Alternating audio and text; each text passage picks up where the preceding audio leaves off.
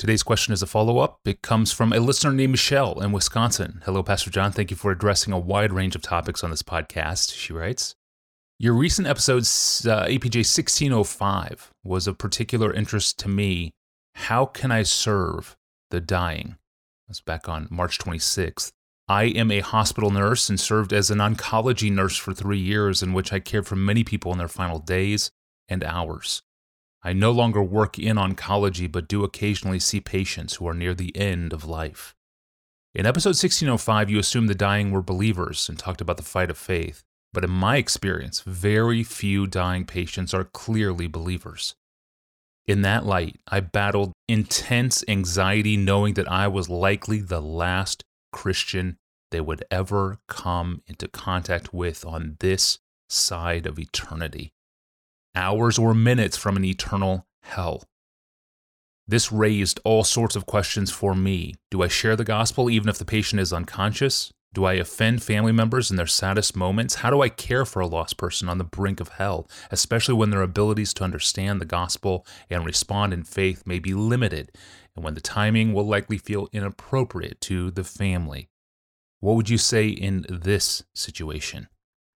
The answer to this question is going to depend in great measure on three things. One, the confidence one has in the truth of the Bible's teaching about hell.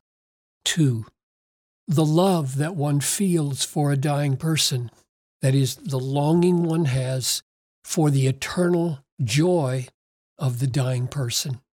And three, the courage one has to act for the good of the perishing against the wishes of those who do not believe the gospel. Or to put it another way, people avoid sharing the gospel with dying people for one or more of three reasons. One, they just don't believe in hell. It's not real to them, it's not fearful. What's real is the person lying there on the bed and the possibility that the person might experience some distress if you speak about Christ and sin and judgment, and they feel that the avoidance of that distress is a loving act because that distress is more real to them and more harmful than the prospect of hell. Or, second, they avoid speaking because while they may believe in hell, they just don't feel any compelling affection for the dying person or any intense longing that the dying person would be rescued or that he would have everlasting joy in the presence of Christ. The desire just doesn't become operative. Or third, they don't share the gospel because they believe that their superiors in the medical profession or the relatives of the dying person have the greatest authority in determining whether you share the gospel. And that God's call on you to share the gospel takes second place to that human authority. Now, there are situations where we are not obliged. Jesus said, do not give dogs what is holy, and do not throw your pearls before pigs, lest they trample them underfoot and turn and attack you. Matthew 7 6. I think Jesus gave an example of this in Matthew 21 when he asked the chief priests and elders whether the baptism of John was from heaven or from man. And they huddled up, you remember, and said, Well, if we say from man, the crowd might stone us. But if we say from God, he'll say, Well, then why didn't you believe on him? So let's say we don't know. And Jesus said, Well, I'm not going to answer you either. Uh, in other words, I don't deal with people who are so insidious in their manipulation of truth. In other words, there is a kind of attitude that is so deeply devious and hostile to the gospel that there are times you don't speak the gospel to certain people. Hmm. An- another thing Jesus said was Matthew 10 14. If anyone will not receive you or listen to your words, shake off the dust from your feet when you leave that town In other words, a group of people can show themselves so resistant that you stop speaking to them and move on. So there are situations in which you do not share the gospel, but I don't know of any situation or any teaching in the Bible which would say that the reason we don't share the gospel is because some human authority says not to. Hmm. Instead, what we see is that when authorities did tell Christians not to speak, what the Christians said was Acts 4:20. Whether it is right in the sight of God to listen to you rather than to God, you must judge.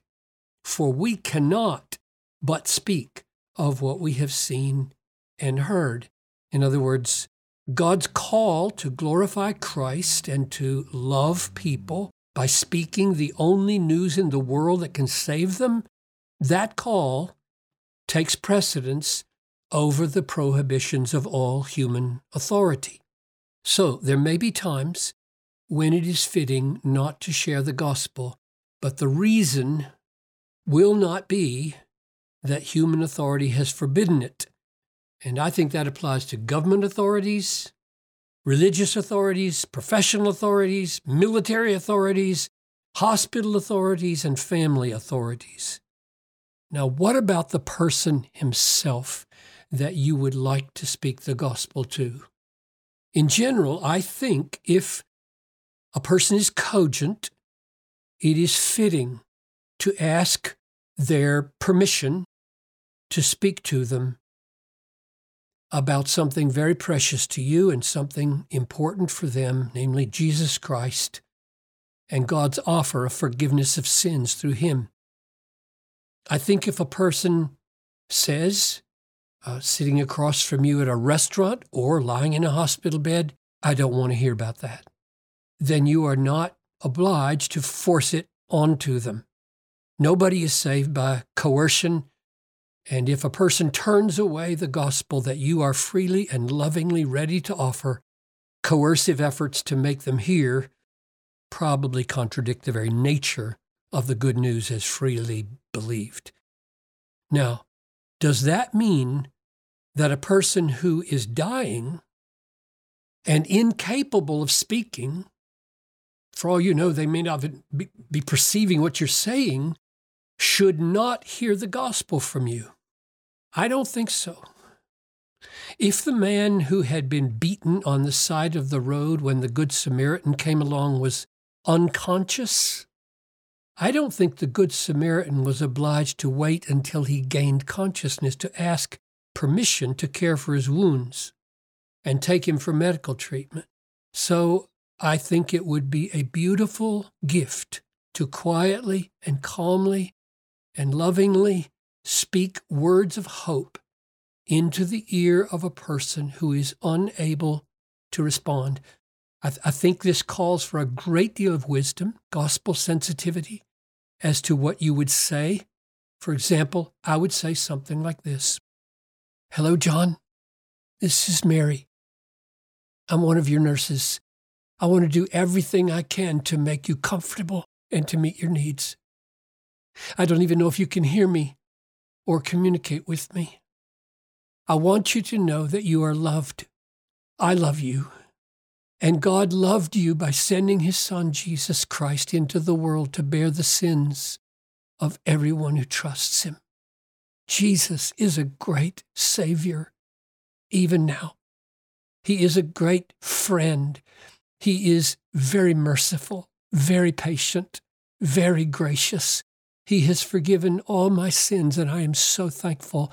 And He wants you to know that He is ready to forgive all your sins, no matter what they were or how many they were. All you have to do is cast yourself on the mercy of Christ. Fall into the arms of Christ and trust Him as a precious Savior. So I'm going to pray for you, John. Father in heaven, Thank you for your love. Thank you for the amazing grace that saves sinners like me and John when we simply trust in our precious Savior Jesus Christ. I pray that you would make yourself real for John as he lies here. In Jesus' name, amen. And if you ask me what to do if a loved one says, Don't talk to my father about Jesus, I would say, I don't believe that a human command takes precedence over the command of love. Very bold and also quite practical. Thank you, Pastor John. And Michelle, thank you for the outstanding follow up question. If you have a follow up question to something you've heard on this podcast, ask Pastor John. You can do that via email, askpastorjohn at desiringgod.org. That's our email address, askpastorjohn at desiringgod.org. And you will know if we got it if you receive an auto reply immediately in response. If you want to search our growing archive of episodes, you can do that online at desiringgod.org forward slash Ask Pastor John. That's desiringgod.org forward slash Ask Pastor John. Well, what does it mean to be loved infinitely? That's the answer we're after next time. And to get the answer, we must first understand that God, for a time, passed over sin. He simply passed over it. He didn't bring final judgment on sinners in real time. He would deal with sin finally, but only later in the cross. And as we reckon with this truth, we will come face to face with what it means to be loved infinitely. That's up next time. I'm your host, Tony Reinke. We'll see you back here on Wednesday. Thanks for listening. We'll see you then.